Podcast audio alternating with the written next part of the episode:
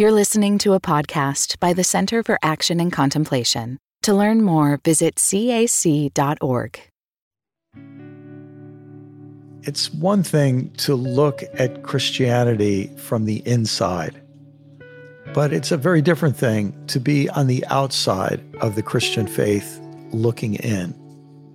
What is it like to be a person of another faith who is surrounded by Christians?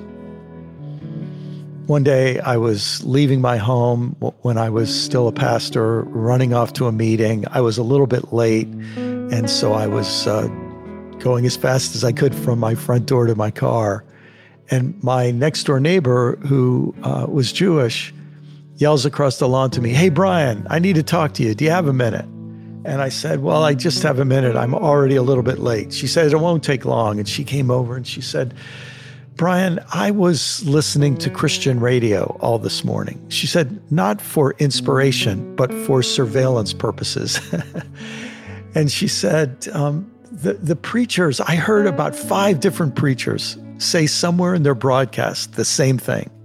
They said, We're going to take this country back for Jesus. And she tried to capture the accent that she heard it said in. We're going to take this country back for Jesus. And she said, Brian, what is that supposed to say to a Jewish person like me, to a Jewish mother like me?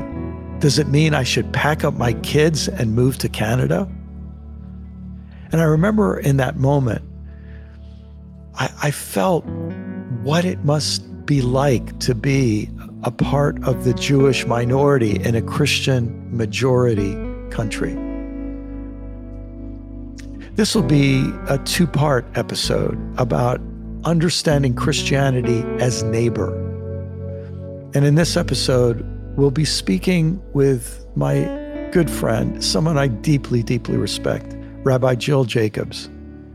And she'll be talking about what it's like to be a Jew with Christians as your primary neighbors. Here's a quote from Do I Stay Christian? In my previous book, Faith After Doubt, I described an insight I had when I was nearly finished writing. I wrote, The greatest loss I experienced through doubt was the loss of supremacy. And that loss was one of my greatest gains. By greatest, I mean the loss that was deepest, most significant, most subtle, and most wonderful. The beliefs I held so piously had for all my life, without my consent or even awareness, contributed to a sense of religious privilege, superiority, and supremacy. Those beliefs deserved to be doubted. And if I had not doubted them, that supremacy would still reign as a covert monarch in my psyche the process of doubt not only dethroned that sense of religious supremacy, it took away the taste for supremacy of any kind. I don't want to be better than anyone. I don't want to win in any way that makes others lose.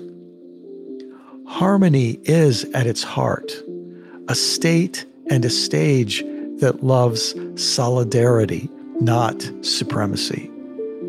If it took the agony of doubt to bring me to this place, then thanks be to God and blessed be doubt. Rabbi Jill Jacobs, I am so happy to have this conversation with you. Um, I'm remembering when I first met you through the Auburn Senior Fellows, and we've spent quite a bit of time together over the last how many years? Do you remember? Eight years or? At least five six seven eight. I really a long time. A long time. And our friendship has uh, meant a lot to me. And i am so impressed with the organization that you now lead T'ruah. And i wonder if you could just give everyone a brief introduction to you your story and also your current work. Thank you so much, Brian. It's really been also such a pleasure. I miss the time that we've gotten to spend together in person, um, but it's really been a pleasure to have you as a friend for a number of years that neither of us can remember through Auburn and, and beyond. Um, I'm Rabbi Jill Jacobs. I'm the CEO of T'ruah, which is an organization that mobilizes more than 2,300 rabbis and cantors throughout the US and Canada on human rights to protect and advance human rights, both here at home in the US and Canada and also in Israel and the occupied Palestinian territories. And so we do that through organizing around specific campaigns and specific issues where we can have an impact, through training rabbis and rabbinical students, cantors and cantorial students to be moral leaders, and by amplifying the voices of rabbis and cantors as moral leaders to make the point that part of what it means to be a religious leader in this country or any time is to be a moral leader. Um, so that's some of the the work that we do, and to move into some of what we've been talking about over the past number of years, we've increasingly been teaching and working on anti-Semitism explicitly as we also work to fight racism and other bigotries because, of course, in the last few years, we've seen an explosion of anti Semitism in this country in public, and a lot, as well as a lot of questions about what anti Semitism is. And so, as an organization, we very much believe that we have to fight anti Semitism together with fighting racism and xenophobia and other bigotries. And we often have to spend some time even teaching about what anti Semitism is and how it relates to those other bigotries. This is probably a good time to mention a phenomenal resource that T'ruah is making available called A Very Brief Guide to Anti Semitism. And it's available on the T'ruah website, and we'll have all of those links. Um, anything you want to say about that specifically before we move on? I think we can we can move on. I'm sure we'll talk about it a little bit more as we go. Yes, a super helpful resource. Actually, uh, Jill, I'm having a memory just as you begin talking about anti Semitism and then this larger campaign and commitment to human rights. Many years ago, when I was a pastor in the Washington, D.C. area, some folks might remember the crisis in Darfur in, in uh, Western Sudan, where there was a genocide happening uh, against uh, a, a, minority group um, and who, who had the misfortune of being on land that had oil underneath it. And so we can imagine all the dynamics that go into that. And so I was uh, helped organize something we called Worship in the Spirit of Justice, where we had, I forget if it was, I think it was about six weeks where we had a, a public kind of spiritual gathering in and at particularly visible sites in Washington D.C. Uh, that evoked justice. And one, and I think our very first speaker was uh, Rabbi David Saperstein, who uh, you probably know. And I'll never forget that when Rabbi Saperstein. In fact, I remember exactly the text uh, that he preached from, which was that that it's a sin to stand idly by while your neighbor is is oppressed. And uh, but I remember he said, you know, we Jews have experienced depression, and it becomes very tempting to only then be obsessed with your own self preservation when you've had so many horrible attacks against you. He said, but we've made a decision that we're not only concerned about oppression against us, we're concerned about oppression against anybody. And I just thought, what a beautiful, beautiful attitude. One of my favorite little slogans I've ever seen from T'ruah is let's see if I've got it right resisting tyrants since Pharaoh. Is that? That's exactly right. Yeah. and I just thought, what a beautiful way to conceive of something close to the heart of Jewish identity. But I think a lot of Christians need to realize in trying to understand their own Christian identity, how they want to hold it. And then, of course, many are kind of getting rid of it because they they learn about this. But when Christians learn about the history of anti-Semitism, that this is has been deeply rooted in Christianity, really since the end of the first century. I think it's quite shocking. And I'm going to guess that that many, many people in our own it, who are listening to a, uh, this conversation, this is going to be news to them. They maybe know a little bit about it, but if they were to really dig into the history, they would be really shocked. And I, I thought maybe we could start in the present and then maybe look back at the past. But you grew up in Massachusetts, uh, as I recall. And I wonder if you could just talk about what it's like to be a Jew in a Christian majority neighborhood, state, country, and so on. Because I, I think this is one of those things that's very hard for Christians to understand. Thanks. Yeah, I grew up outside of Massachusetts. Uh, sorry, outside of Boston in Massachusetts, um, about 30 miles outside of Boston, in a suburb that was not particularly Jewish. There was a good Jewish community, but maybe 80, 90% of the kids I went to school with were not Jewish in a, a big public school. And I would divide the question into maybe two categories. So, one is about the ways in which Christianity, for many people, Christianity is really indistinguishable from being American, right? So the things like uh, Santa Claus showing up in school or singing Christmas carols or all of the things that people do that they think, oh, well, that's not really religious because that's Santa Claus. That's the Easter Bunny. That's just this cute kids thing. Uh, and it's, it's more welcoming. I remember very specifically being told by my parents which Christmas carols I had to mouth and not actually sing because maybe Rudolph was okay, but Silent Night was that one I had to not sing out loud. Uh, I remember coming home very confused about Little Drummer Boy because it didn't really sound like a religious song to me, and uh, somebody had to explain what it actually meant. Um, so some of it was just about the kind of ongoing just Christian hegemony, this uh, assumption that Christianity is is the norm and everything else is the exception. So we'll give I mean, your one Hanukkah song, let alone, I don't think there was any consciousness that there might have been Muslim kids or Hindu kids, which, by the way, there were, but there were certainly no songs for them. So there was at least some awareness that there were Jewish kids. Um, so that, that's part of it, or the religious displays. Um, certainly the way that the calendar is set, right, having Good Friday off, having Christmas break off. So that's that's one piece of it. And then I mean, I've thankfully been lucky, as have my kids, in being around people who really can understand observance and her really accommodating on observance. So I, as a kid, would get pulled out from school on religious holidays, as do my kids now. They're in a public school in New York City. And that, um, thankfully, we've always been around people who didn't make that any issue or who have bent over backwards to make sure that there's some kosher food for us to eat. So that I feel really grateful for.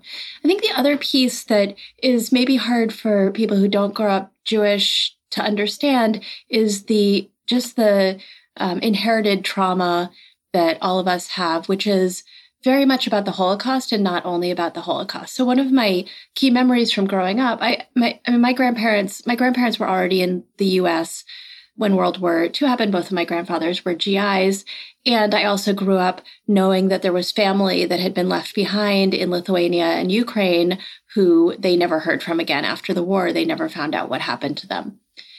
And so growing up with that, as well as having survivors around, um, especially in the 80s, I had survivors as Hebrew school teachers. They were just around. It was just a part of, of the community. And so, and really growing up with this message that America felt safe now, but so did Germany before the war, and that things could change at any moment. Even we're, we're recording on Purim, on the holiday of Purim, which is the story of the book of Esther. And it's really a story about a very assimilated Jewish community in Persia that's really part of the, the general community. And um, and then all of a sudden something turns and there's an attempt to murder them. So I definitely grew up with that consciousness. And one thing I remember very clearly was um, my best friend growing up was Catholic, and in her house there was an attic that we used to play with, play in. And I remember thinking, "Oh, I'm so glad that they have an attic because for sure they would hide us." Like I knew this was the family who would hide us, which I still believe. Thank God they didn't have to, but I do believe that they would have. And I, I think if you talk to Jews, certainly who grew up who are, uh, I don't know if this is still tr- true for kids growing up now, but certainly a large percentage of the Jewish community grew up figuring out which the friend what who was the friend who was going to hide them and exactly where in their house they were going to be hidden. Um, so that's very much part of the consciousness. I just feel like that's something we have to let sink in uh, to for for people to take to take that seriously. It's uh, I think th- this idea that every child grows up having to negotiate that. And I'm guessing, Jill, that there is a a kind of conversation that Jewish parents have to have with their children, and they have to decide what's the age or what's the inciting incident that they need to have this conversation, where this reality of anti Semitism deeply rooted in European history, which means Christian history. Now, uh, children have to be taught this. Is that something you would feel okay to talk about a little bit? Sure. So I think when I was growing up, I don't know that people thought about it. I think it was just around. I certainly remember learning things that were definitely not appropriate for kids at times that I shouldn't have learned them.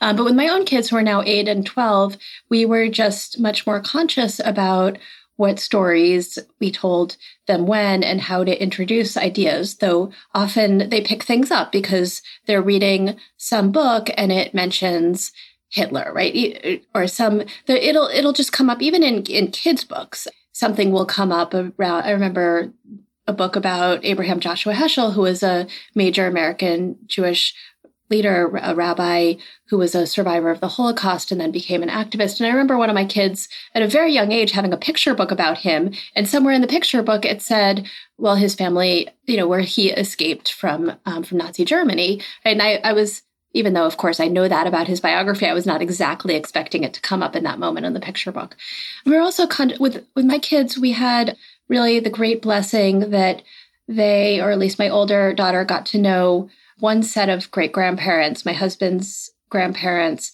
who were survivors from Pol- who survived the war in poland and especially my older daughter really got to know my uh, my husband's grandfather who was a survivor of schindler's factory and so for her, we wanted her to have a relationship with him that was not clouded by horror stories. We wanted her to have just a direct relationship with him. Uh, she was probably, I think, seven, seven or so when he died. So that she was very, so she was very young.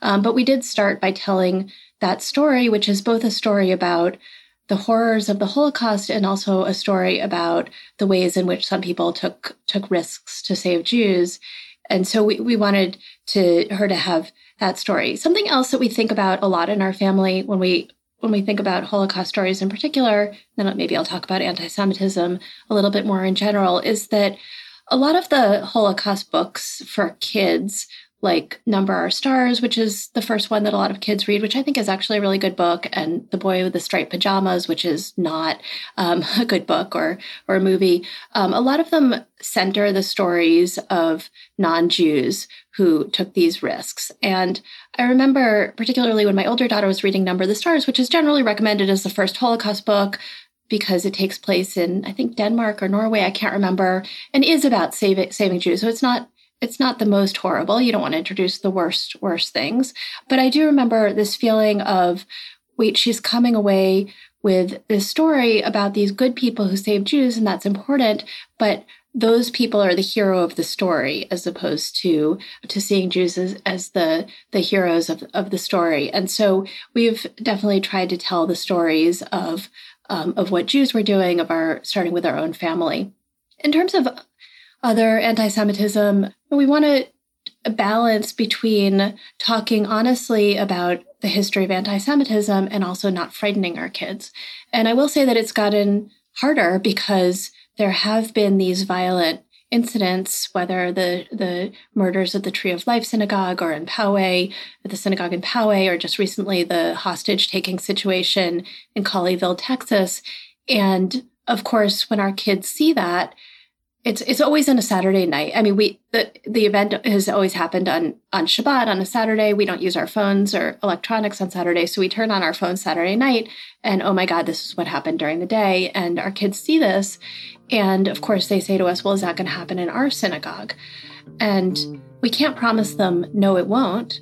We also in this moment in America can't promise them that there's not going to be a shooting in their school or in the grocery store. Unfortunately, um, we can't make any promises to our children, which is life in a country with way too many guns. And we can't say to them, this will not happen in our synagogue. We can say, this will almost definitely not happen. This is very rare. But we really have to balance between being cautious and understanding the, the dangers and also not being so scared that we can't live our lives or so scared that we can't, that we don't see ourselves as part of America and part of the American story.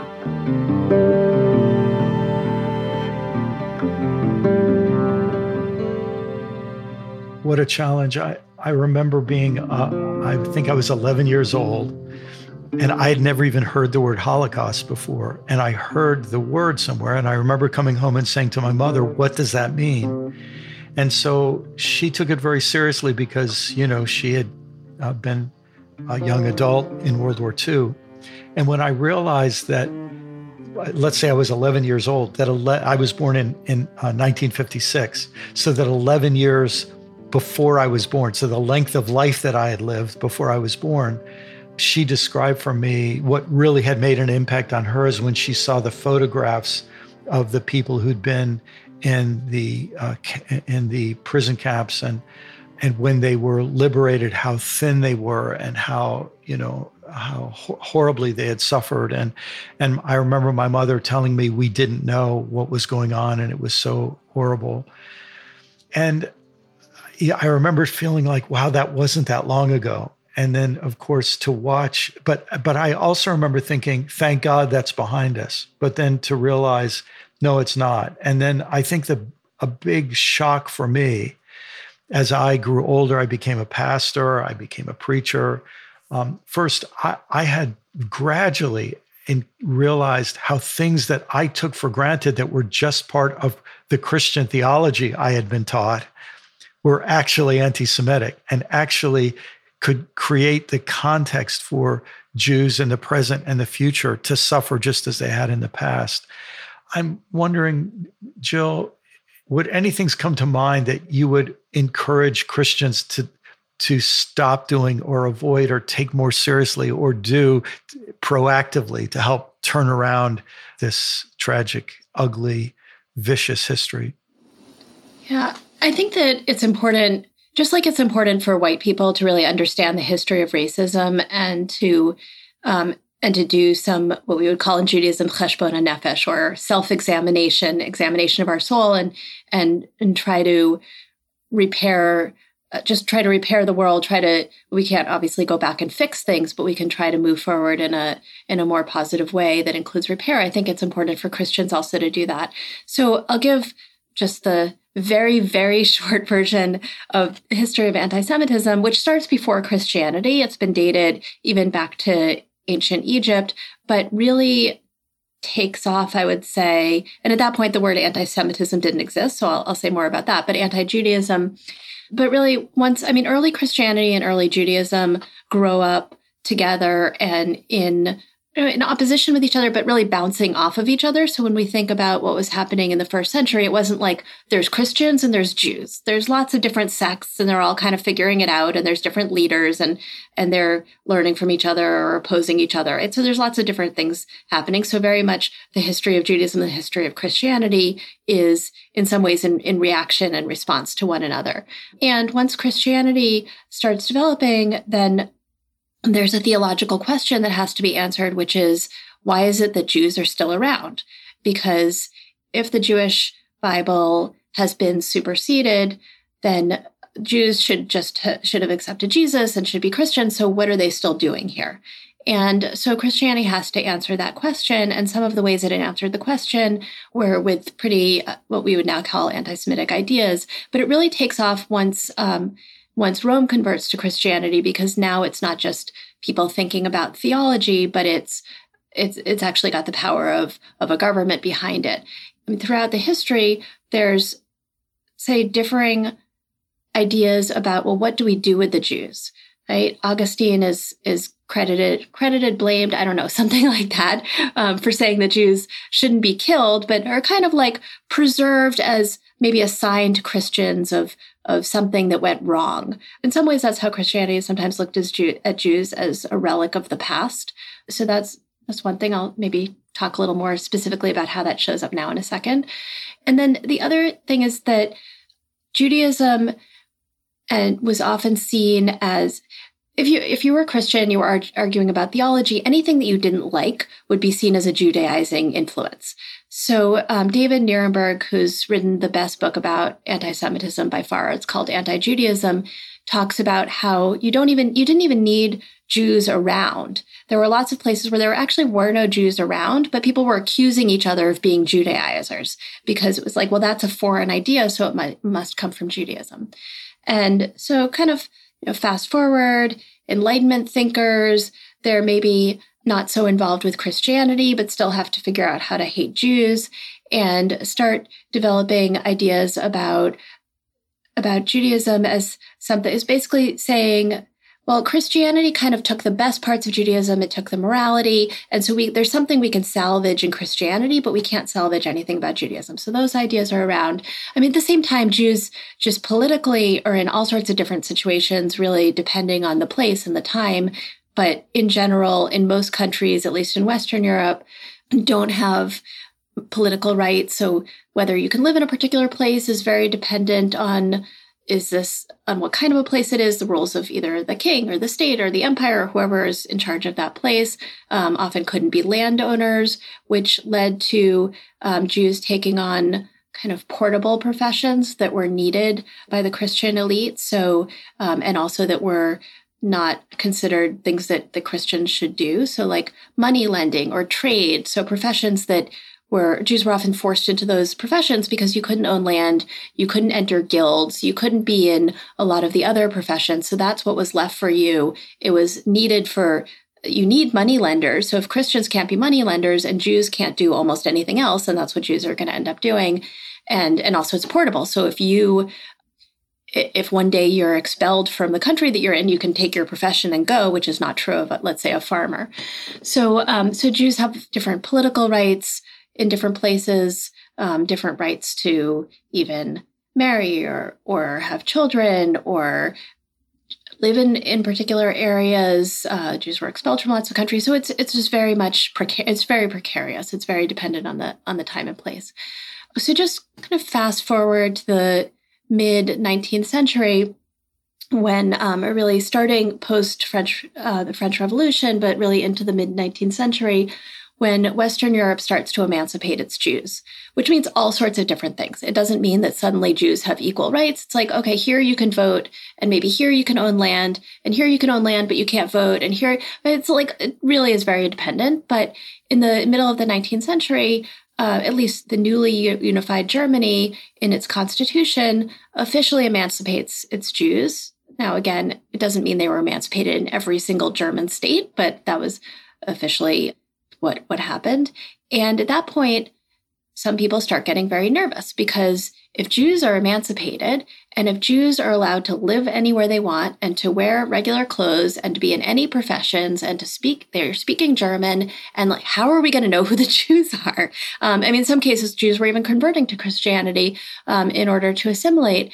And so this idea develops that, well, now Jews are even a scarier, more nefarious presence because we can't even identify them. They're just this kind of poison among us. And at that point, the term anti Semitism emerges. It was popularized by a pamphleteer named Wilhelm Marr, who uh, pushed this idea of anti Semitism based on Hebrew being a Semitic language, one of several Semitic languages, but he wanted to create a sort of pseudo scientific explanation for why Jews were other that was based in race as opposed to religion um, because you also have to explain well, what about Jews who convert to Christianity? Why are they still a scary, nefarious influence? And that idea, by the way, originated in um, after the Inquisition, when the when in Spain there were lots of complex family trees of Jews who had been forced to convert, and a sort of a distrust of of their family, and um, or accusations of different people of of having Jewish roots. So that's when it real when there was the real start to the idea that Judaism, the Jews were a race as opposed to a religion that you could move in or out of. So he, so William Marr popularized this idea, anti-Semitism, that was supposed to be sort of scientific, like Jews are a race and therefore, and they're dangerous and etc. So that term has continued. It's important to know where that term came from because sometimes people will say, well, wait a second, Arabs are Semites like how does anti-Semitism mean hatred of Jews, or people don't even know what the term means. So it's important to know that that is the term that's been popularized popularized for for hatred of Jews. That's where it came from. It was created by an anti-Semite who was very proud of being an anti-Semite and defined himself like that. And then some of the ideas that developed about Jews in the probably one of the most influential ones in the early 20th century there was a forgery called the protocols of the elders of zion that emerged in russia that really around the same time as a major set of pogroms in Russia, attacks on, on Jewish towns that where people were murdered and raped and um, just um, horrible, horrible attacks. And that forgery claims to be the minutes of a meeting among the so called elders of Zion, the leaders of the Jewish community, about how to run the world, how to take over the world. And that idea of Jews being behind the scenes and pulling the strings has unfortunately um, continued. I mean, Henry Ford very famously distributed that booklet. It's still, you can find it very easily on any books not any book selling site, on many book selling sites. And it unfortunately continues to go around and continues to lead to anti Semitic stereotypes.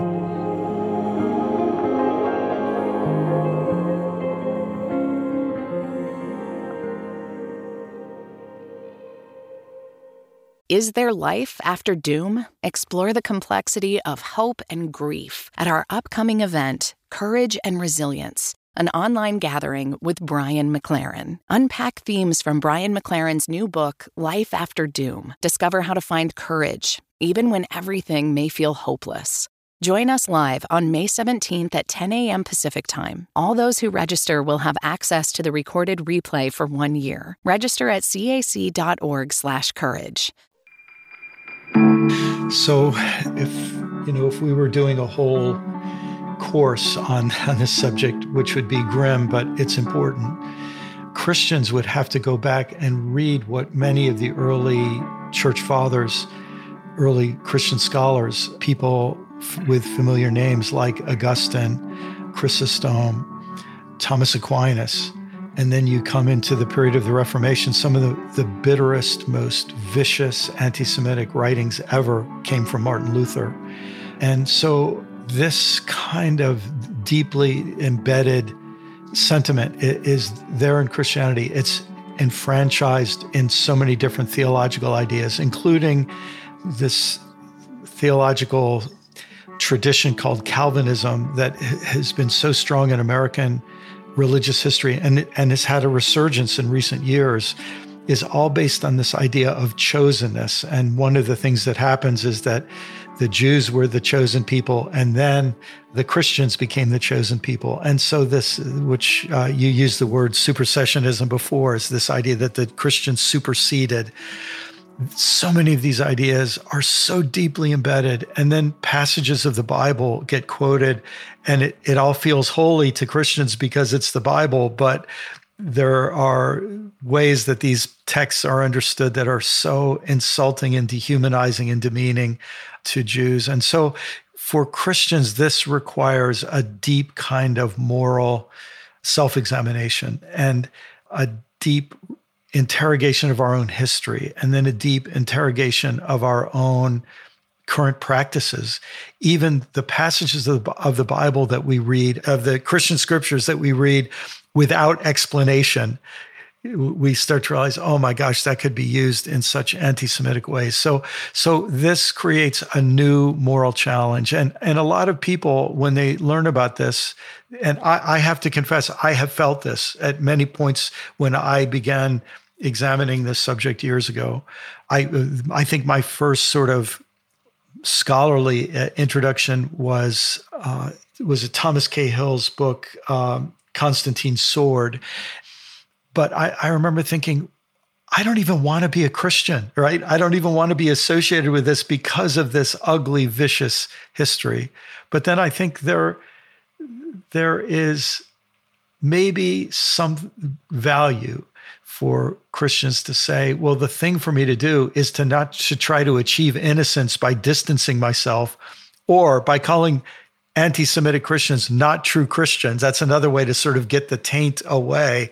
But maybe it is just as white people have to uh, see regarding the extermination of indigenous peoples and the enslavement of African peoples, that this is part of a of an act of repentance and an act of uh, of deep uh, inner work that has to happen. I don't know. I'd love to hear if you have any thoughts about that, uh, Joe. Yeah, I, I definitely don't want to tell people that not to be Christian anymore. I mean, it's a 2,000 year old tradition that has really a lot of beautiful ideas and theology and history. And so that is absolutely not my goal. And I do think, um, I mean, many of our religious traditions have ideas in them that we have to struggle with and we have to reinterpret. and we have to understand differently now. Christianity is in a particular position because it has also been associated with ruling powers. So it's it's not only the theology, it's also that it's been the religion of kings and empires who have certain power that they've decided to carry out, often to the detriment of of Jews as well as indigenous people and Muslims and, and other people who were not Christian and, and white. So I, I don't want to, so I, I really don't want anybody throwing away Christianity. And I think it is important to go back and to, and to examine it and to think about, well, what, how do we understand these ideas now? Can we argue with our tradition? Can we, um, can we, are there things that we can reinterpret? Like you said, not just teaching something without comment, but teaching not saying we're going to hide this and put it away, but we're we're going to teach with some scaffolding and we're going to talk about it. I will say that a number that a lot of parts of Christianity, particularly the Lutheran Church, the Catholic Church have done a lot of really good work and in interfaith dialogue with Jews and have done a lot of this examination of history. So I also don't want to say that it it hasn't been done at all. I think I'll say you asked me before about what are some specific things that that Christians could do. So for sure, 100% learning the history reading some books about anti Semitism, reading some books about the history of Christianity, and then also thinking about how Jews are perceived. I mentioned before that sometimes Jews are perceived as this historically preserved remnant, that for some parts of the Christian world, there's no difference between the Israelites of the Bible and Jews today, which doesn't recognize that there's thousands of years of Jewish tradition. In fact, Jews today are what we would call rabbinic Jews, which by the way is when you think about the Pharisees, that's that's who we're talking about. So that's another term to just be care- very careful about. But um, after the destruction of the temple in Jerusalem in 70 of the Common Era, that at that point um, the Jewish community was was scattered and um, had an oral tradition that started to be written down and developed. The Talmud was developed in primarily in what's in Babylon, what's now Iraq, as well as in northern, what's now northern Israel.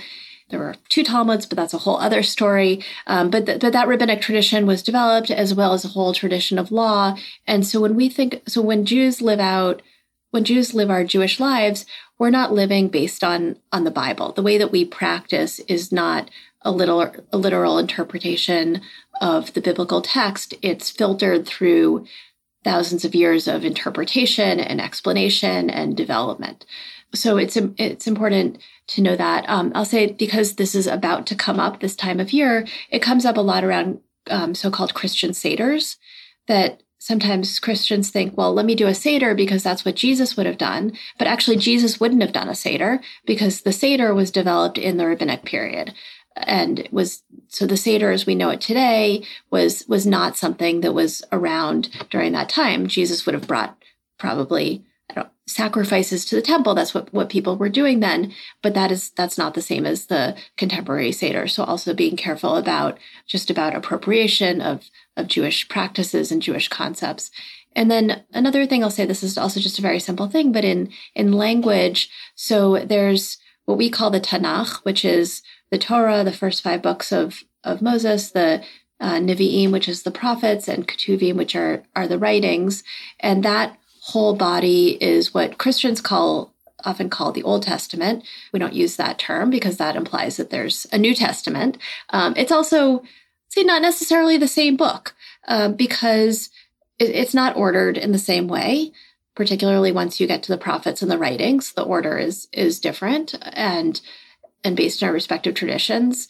Most translations are based in the original Greek translation. They're not necessarily directly from the Hebrew, right? So we're not even necessarily reading the same words. And so I think one, you know, one basic language choice that we can make is to say the Jewish Bible and the Christian Bible. So the Christian Bible would include both of those those parts, um, but not to imply that the Old Testament, which sounds like it's something that should have been thrown away a long time ago. Yes, beautiful, beautifully said. Anything else you wanted to add, or I, I, think it's just really important to have relationships with Jews and to talk to Jews about to understand what our tradition is, um, to have those kinds of relationships. Also, because if something comes up, we wanted the kind of relationship where if something problematic happens, that there's somebody to call or that people are in a relationship that they feel comfortable saying, whoops, I messed that up. I'm so sorry. Jill, we're having this conversation while the invasion of Ukraine carries on. And all kinds of memories of World War II are coming back. And and so in some ways, a lot of there's a lot of us, a lot of people looking back and thinking, we thought that those things were not going to happen again. And of course, that phrase never again has taken on profound emotional and spiritual intensity. I wonder if I could sort of be speaking to you as a as a religious leader who I respect a great deal, and just uh, and I've I've read a beautiful piece that you wrote about responding as a Jew to to what's happening in, in Ukraine, but I wonder if you could give all of us who are listening a, a chance to sort of be part of your congregation, and just what what are you what are you encouraging people to do and feel and think and pray as we're all experiencing the agony of watching things unfold that we wish we would have outgrown but we haven't? And and and this feeling that the human species is still so vulnerable to horrible backsliding and and so yeah just we we need you to be our rabbi for a couple minutes maybe Thanks. Yeah, it's it definitely, like you said, it's horrible to watch the millions of refugees who are coming out of Ukraine and the bombing and the fact that this was all because one autocratic leader decided that he wanted to go to war. There was no other reason for this war. And that is unfortunately very often the way that that things happen. And it does bring back that trauma, certainly for for Jews of even though this is not partic- this is not specifically about Jews for the most part. In a couple of ways, it is, but seeing uh, just the, reliving that trauma, remembering how our own families had to, if they were lucky, they could flee. If they weren't lucky, they they weren't able to flee. Um, so it, that's bringing back some historical trauma. The Ukraine has miraculously rebuilt a Jewish community um, after the Soviet after the fall of the Soviet Union, which is really miraculous because under the Soviet Union, people couldn't practice religion at all. There was no religion, and so Jews were identified because they had that as their they had Jew as their nationality on their passport, but it was only a bad thing. There was there I mean there was some underground, thank God there was some underground Jewish culture and Jewish practice, but it wasn't something that you could practice in public. And so there were generations of Jews who grew up in the Soviet Union knowing very little about Judaism other than what was on their passport and that they might get mocked at, at school or discriminated against because of it. And so it's amazing. So then in the in the 70s and 80s when there were Jews who were asking to leave the Soviet Union, the refuseniks, they and many of whom who thankfully were able to come to either the US or Israel, um, but some people stayed. And there's hundreds of thousands or there were hundreds of thousands of jews in ukraine and they had they had synagogues and they had jewish community centers and they had a jewish life that is now um, literally being bombed. So that is bringing up some trauma. So for those of us who are who are watching this situation it is really important for us to remember that in world war ii for the most part the world did nothing the world including the united states would not take in jews who were trying to flee when it was possible to flee. And we have to take that that lesson and open our borders to people who are fleeing, whether it's from Ukraine or Afghanistan or Syria or Honduras, um, but where, wherever people are fleeing from, and live out that that moral responsibility that we failed on during the Holocaust. And certainly, we have to pray. That's that always. It's not enough, but it. I believe that it helps and just also practically, the thing I'm doing is giving money to the people on the ground. Um, because they're the people who who know to the organizations that are on the ground because they're the ones who who know what's needed there and really just not to look away i mean we've looked away from so many disasters but just not to look away and to imagine ourselves in the in the place of every one of those those people who is either deciding to stay or not or has to stay or who's fleeing for their life. It it reminds me of those precious passages in the Hebrew Bible known as lamentations where where we're invited to hold pain and not try to fix it or explain it away, but to hold it and feel it in the presence of God and let it do its work of softening our hearts and fortifying our hearts to stand for justice and to work for peace. Yeah, and I think since you, I mean, since you brought up Lamentations, I'll say that, I mean, for Jews, displacement is just a part of our history ever since the destruction of the temple and that's recorded there. And something that I do find comforting is not only are those are those words of lamentations about just mourning, not saying it's going to be better or this was part of God's plan or just it's it's just mourning. And in the rabbinic tradition, in the interpretive tradition, we have um, images of God mourning along with the people, and this idea that God is is mourning and crying and praying along with us, and also we also have an idea in Judaism that God comes with us out of exile that when we go into exile that God doesn't just stay in place but comes with us and I very much believe that that that God is traveling with people who are going into exile and also that God is weeping right along with us. One other issue it would be great for us to talk about Jill I um, some years ago I got to spend some time in Israel and in the West Bank and I was among uh, among Jews. I was among. I, I we visited uh, settlers and, and, settlements. We visited Jews working against house demolitions. We visited Muslims. We stayed in homes of Muslims and Christian Palestinians, and so we sort of were just feeling the agony and complexity of that whole world. And I think and one of the things that's very disturbing for me as you know i grew up in an evangelical background was watching how this nation of israel and judaism become a kind of prop in a, a christian vision of the future and, uh, and and so on i wonder if you could just talk to us a little bit about that Thanks. That definitely is one of the thorniest issues. I'll start by saying something about what Israel means to Jews both historically and also now. And then I want to talk a little bit about how Christians in, in different ways relate to Israel and can relate to Israel. So, Israel is the homeland of the Jewish people. Judaism, let's say one, one confusing thing about Judaism is that people want it to be just a religion or just questions about is it a race? Is it not a race? It's it's a people. That's the term that we use. Um, peoplehood. That's probably the best term. This idea that we're a people which means that we have religious practices and we have homeland and we have one sacred language and many other vernacular languages and we have a history etc so we do have uh, the, the land of israel is our sacred homeland and it's where the early part of Jewish history happened until the destruction of first the first temple and then the second temple and the the Roman occupation.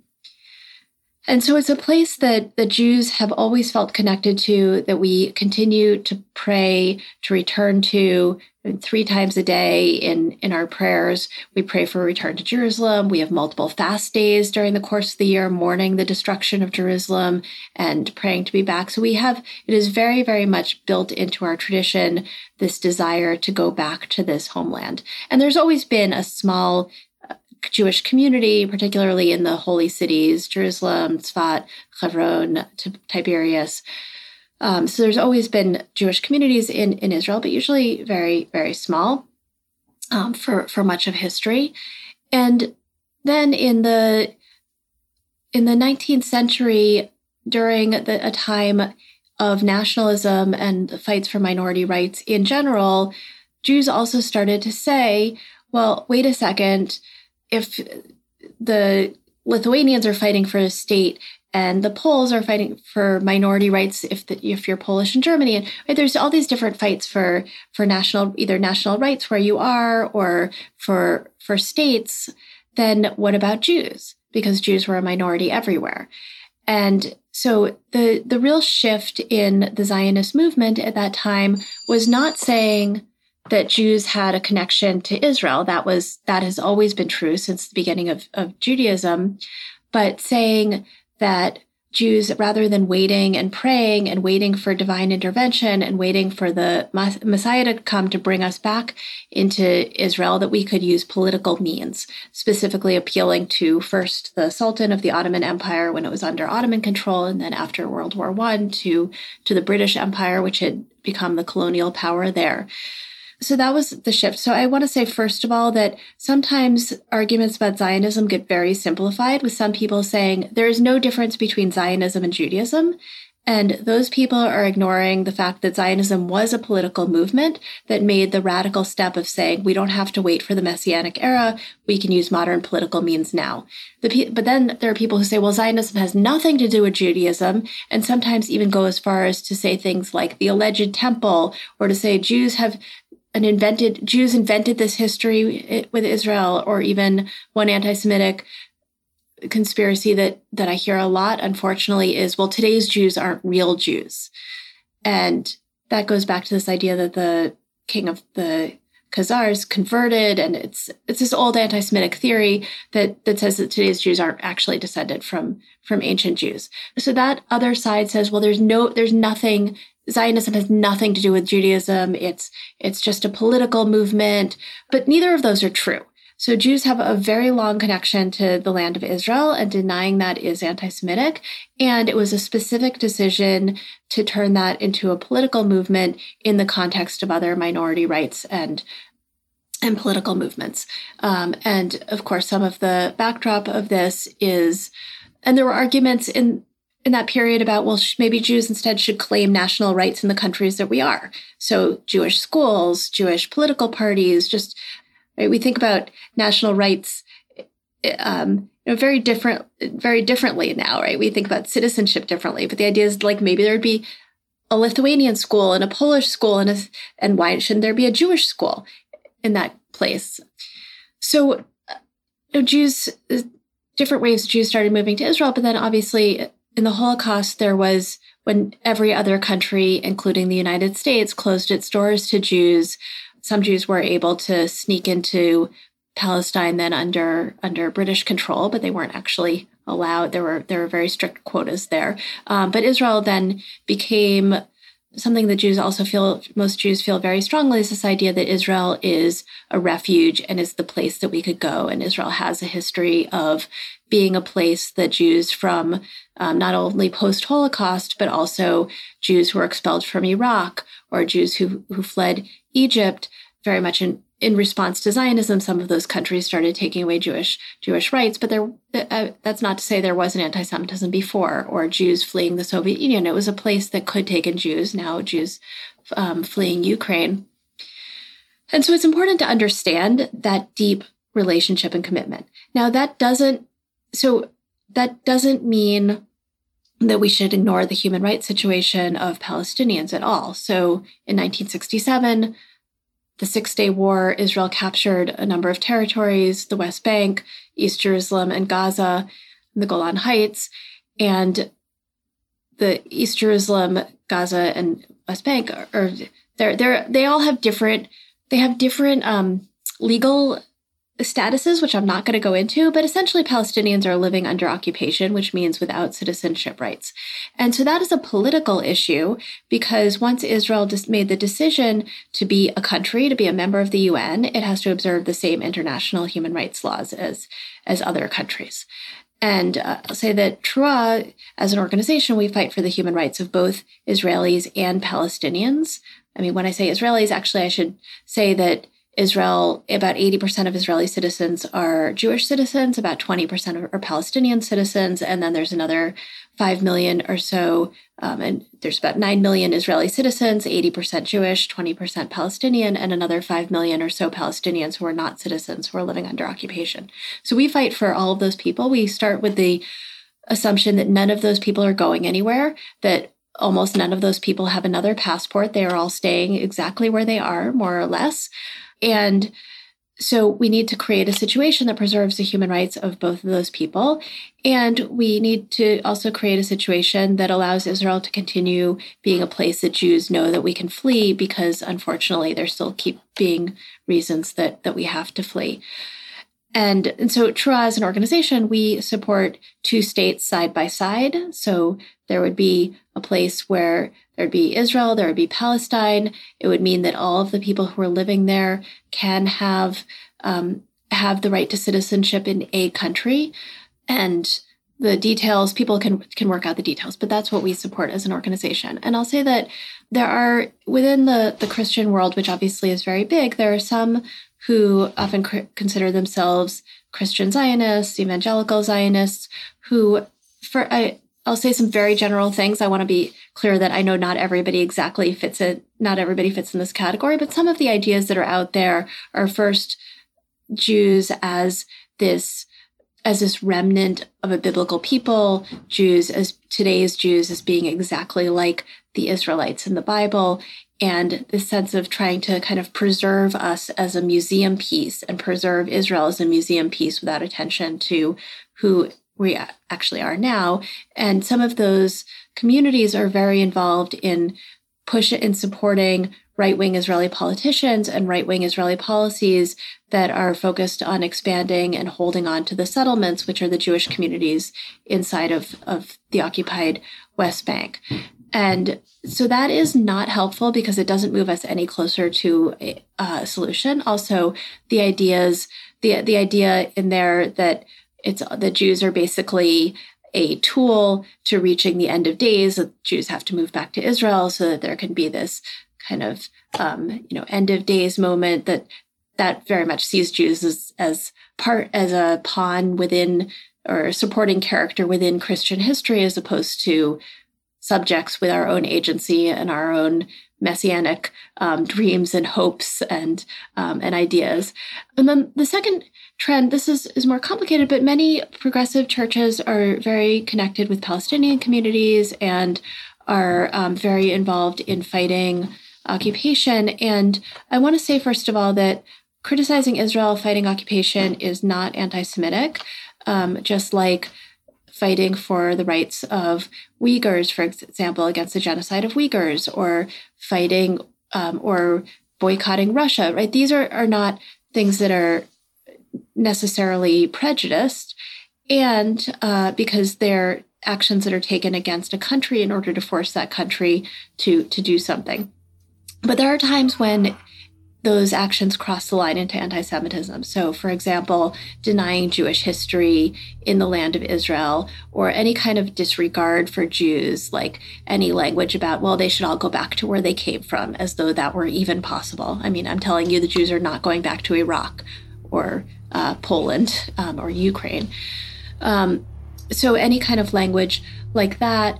And I do think that it's important for Christians when, in thinking about um, why to take why and how to take action against Israel, really to examine what the motivations are. Now, I'm not for sure. I think that it's important for Christians to be connected to Palestinian communities and to act to push any country, including Israel, to follow international law. But I do think that sometimes there has to be just a, a self searching and thinking, well, okay, why is it that this issue is is really important to me? And for some, it might be because of the connections to Palestinian Christian communities, particularly on the ground. For some, it might be like you said, because you visited there and have a relationship. Um, and I think sometimes there is a grain of anti-Semitism, and so it's important to be able to to push that out and to make sure that any action that that one is taking is um, is one that doesn't cross that line. And I'll say also that Jews are particularly sensitive to being lectured by Christians about human rights because of the history of the Holocaust and because of the history of, of anti-Semitism. So that's that's a dynamic that comes up that I think it's important for um, for Christians to be sensitive to.